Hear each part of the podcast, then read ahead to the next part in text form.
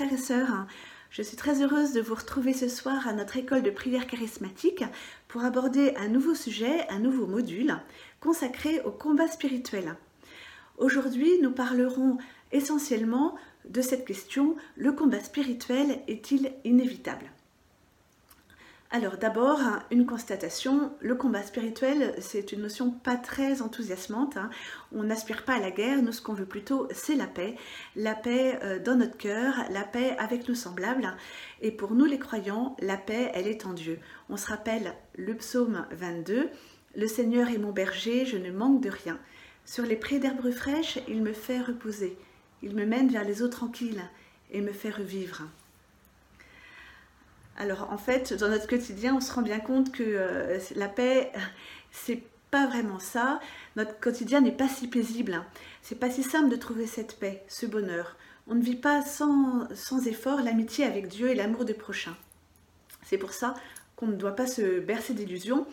Euh, la paix intérieure viendra, passera par la guerre, hein, par la lutte sans merci contre nos égoïsmes, contre nos inerties. Nous devons donc nous préparer au combat. C'est ce que nous dit le psaume 34. Recherche la paix et poursuis-la. Le catéchisme de l'Église catholique nous dit bien le but de cette paix.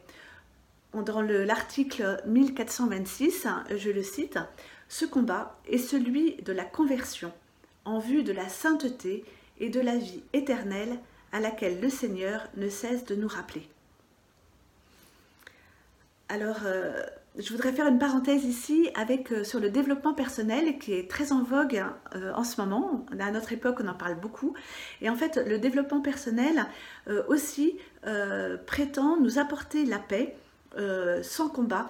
et cette paix, elle est, elle est, c'est le fait d'être bien dans sa peau finalement. Et si on réfléchit bien tout de même, la finalité du développement personnel, et de la vie spirituelle, même si dans les deux cas c'est la paix et le bonheur, ce n'est pas la même paix, ce n'est pas le même bonheur. Nous, ce que nous cherchons, euh, ce que nous pensons, c'est que la paix se trouve dans la communion avec Dieu et en Dieu. Alors que dans le développement personnel, euh, la paix est auto-centrée sur soi. Elle est, elle est par le, développement du moi. Et euh, en se focalisant sur le moi, on risque d'être déçu. Nous, nous recherchons beaucoup mieux.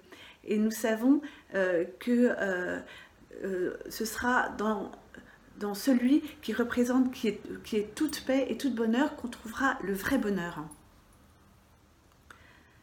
En fait, c'est un piège pour nous, les croyants, de peut-être utiliser Dieu et de se servir de Dieu pour se sentir bien, plutôt que de servir Dieu le bien, c'est-à-dire sa gloire. Voilà, c'est un écueil auquel nous devons euh, faire attention euh, pour nous chrétiens du XXIe siècle. Nous, on sait, on sait, finalement avec Jésus que euh, la paix, le chemin de Jésus hein, passe par la croix et la souffrance, que la souffrance est vraiment innée à notre condition humaine et on ne peut pas la nier. En revanche, on peut la transcender avec celui qui nous a sauvés.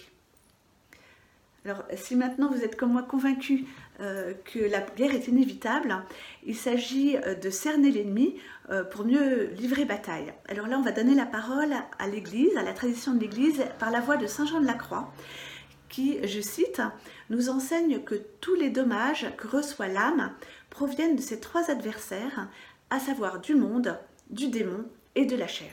Donc étudions un à un ces trois adversaires. Alors d'abord, le démon. Est-ce que nous allons avoir à lutter directement face à face avec le démon? Alors la réponse est non. Euh, normalement, euh, sauf cas très exceptionnel, nous les humains, nous n'aurons pas à combattre face à face avec le démon. C'est réservé à Jésus, c'est réservé à Dieu. Et euh, c'est ce, que nous, c'est ce qui est montré hein, dans la tentation de Jésus au désert pendant, pendant ces 40 jours. En revanche, savoir qu'il existe est important parce que euh, ça nous rend vigilants. Euh, Baudelaire, dans un, des, dans un dîner qu'il imagine avoir en face à face avec Satan, cite, rapporte ces paroles de Satan. Je n'ai eu peur qu'une seule fois, dit l'être maléfique, c'est le jour où j'ai entendu un prédicateur plus subtil que ses confrères s'écrier en chair Mes chers frères, la plus belle des ruses du diable est de vous persuader qu'il n'existe pas Donc dès que le diable, dès qu'on nie son existence, le diable reprend de la force. Et du coup, euh, on peut prendre l'image de Saint Louis-Marie de Grignon de Montfort à ce sujet-là qui disait que euh, le diable est comme un chien attaché qui aboie et qui cherche à mordre. Donc il suffit de garder ses distances pour en être préservé. Donc surtout ne pas s'approcher. Du coup, nous, nous aurons à lutter contre les deux autres adversaires hein, dont parlait Saint Jean de la Croix. Le premier de ces deux autres est la chair. Donc la chair, c'est euh, Satan euh, qui en nous, ce qui en nous porte au mal. C'est Satan qui agit directement, il agit en, appuyant sur notre dimension sensible. C'est ce qu'on appelle la chair.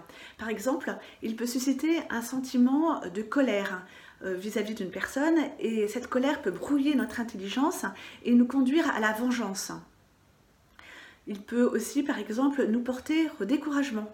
Et ce découragement euh, conduit à la désespérance. Et sans espoir, on ne recherche plus Dieu. On se sent condamné et, euh, sans, espoir, justement. Donc, euh, nous devons lutter dans ce qui est en nous, dans ce que Satan a en nous de pouvoir sur notre sensibilité. Deuxième adversaire dont parlait euh, Saint Jean de la Croix et auquel nous sommes confrontés aussi, c'est le mal qui vient de notre environnement, qui vient du monde. Alors, euh, il y aurait beaucoup, beaucoup à dire. Peut-être qu'on pourrait euh, juste prendre deux exemples bien particuliers de notre monde d'aujourd'hui et qui ne concernaient pas Saint Jean de la Croix au XVIe siècle probablement. Euh, par exemple, l'hyperconsommation. Alors aujourd'hui, euh, on peut tout obtenir sans attendre, sans effort, d'un coup de clic de notre canapé et c'est livré sur place. c'est une attitude qui n'a rien à voir avec, avec l'effort, avec, avec cette, cette tension qu'on doit avoir pour chercher Dieu et le chercher pendant toute sa vie.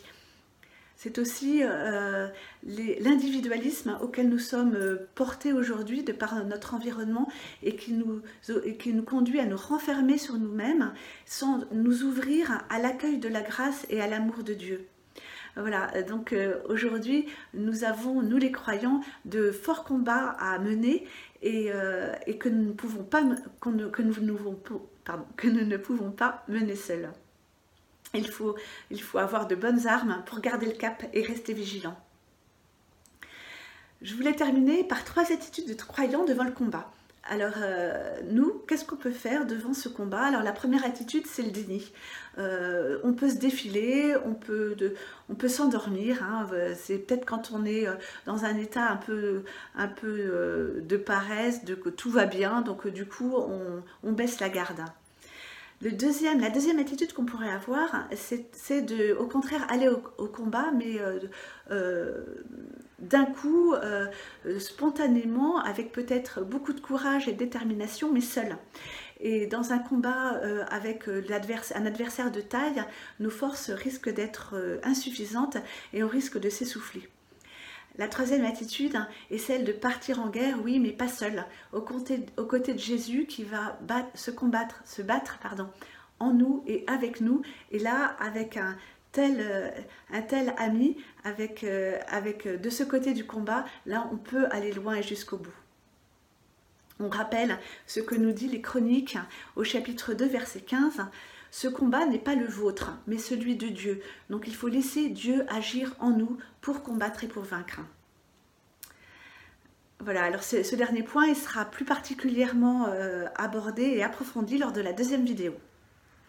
Là, si on pouvait retenir quelque chose de ce, de, cette, de premier point que nous avons vu ensemble, c'est que le combat spirituel, il est inévitable, mais euh, aussi euh, qu'il euh, faut le voir et pour ça, euh, il faut en être conscient et rester vigilant. Je, vais, je vous propose comme méditation, pour finir, cette parole de l'apôtre Pierre. Soyez sobre, veillez. Votre adversaire, le diable, rôde comme un lion rugissant, cherchant ce qu'il dévorera.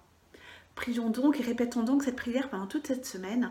Seigneur, fais de nous des veilleurs. Voilà, c'est ce que je vous souhaite pour toute cette semaine hein, de méditation sur, cette, euh, sur ce combat spirituel. Bonne semaine les frères et les sœurs et à la semaine prochaine.